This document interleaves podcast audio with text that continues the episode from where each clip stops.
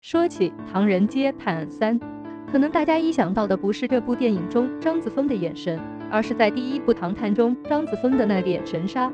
小小的年纪将这样的演技表现得这么好，是所有人没有想到的。在第一部《唐人街探案三》中，张子枫的眼神杀成为了多少人心中的噩梦呢？至少目前在看《唐人街探案三》的时候，那种眼神杀的确回味无穷。王宝强和张子枫这部《唐探三》正在热映，陈思诚也是国内电影中成为首个百亿票房的导演。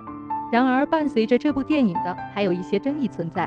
我们抛开这些争议，其实《唐探》系列能走到第三部实属不易，唐探宇宙再度开启，这也是大家都在说《唐探三》给我们留下了很多悬念的原因了。那么，对于这部电影，你真的看懂了吗？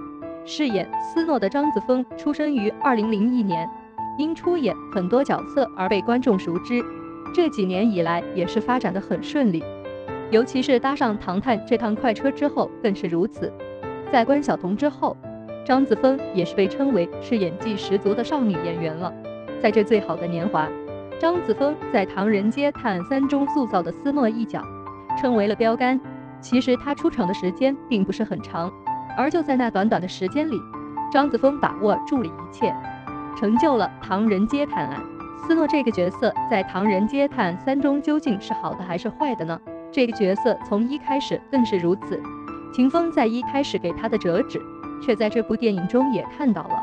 还记得第一部中秦风对斯诺说的一句话：“善恶是可以两面并存的。”这第三部中，秦风再一次强调这点，这不禁让观众产生了疑问：斯诺究竟是站在一个什么立场？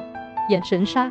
用这个词语形容张子枫一点都不为过，在《唐人街探案三》中的表演依旧与第一部一样，那个眼神下所蕴含的故事究竟是什么意思？这也在第三部中留下了最大的悬念。作为导演的陈思诚并没有将这个故事写得太呆板，而是在张子枫这个小女孩的身上做出了更多的可能性。斯诺到底是不是 Q，也成为了大家猜疑的一个点。是整个电影三部以来最为重要的点。斯诺这个角色是一个坑，也是最大的疑点。在这部电影中，他知道的东西太多了，这也是他为什么没有排在排行榜的原因之一。或者说，斯诺的逻辑能力远在于所有人之上，有着完美的 FZ 头脑。到现在，对 Q 的身份，我们依旧保持这种怀疑。Q 是谁？Q 是一个组织，现在不假，只是斯诺是不是 Q？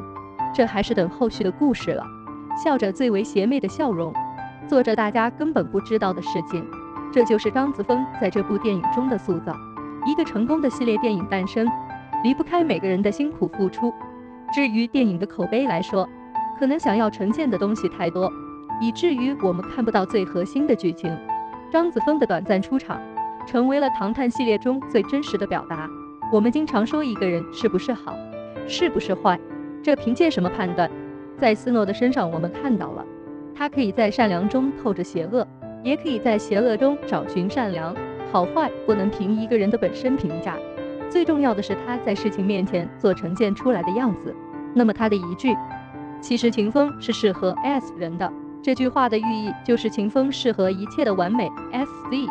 更是因为此，Q 这个庞然大物才会拉秦风进入，这正是一切的根源，就是人性。在写实方面，其实斯诺将陈思诚导演的用意体现得很完美了。斯诺这个角色就是现实最骨感的写照，通过一个小女孩表达出来，是在表达人不可貌相，还是表达山外有山呢？斯诺就是我们经常说的一种跳出剧情圈，俯瞰所有人和事物的一个角色，是一个真实的存在，更或者是心魔的写照，秦风心魔的写照，那个让人吓破胆的眼神。在这回的《唐人街探案三》中，你又找寻到了什么呢？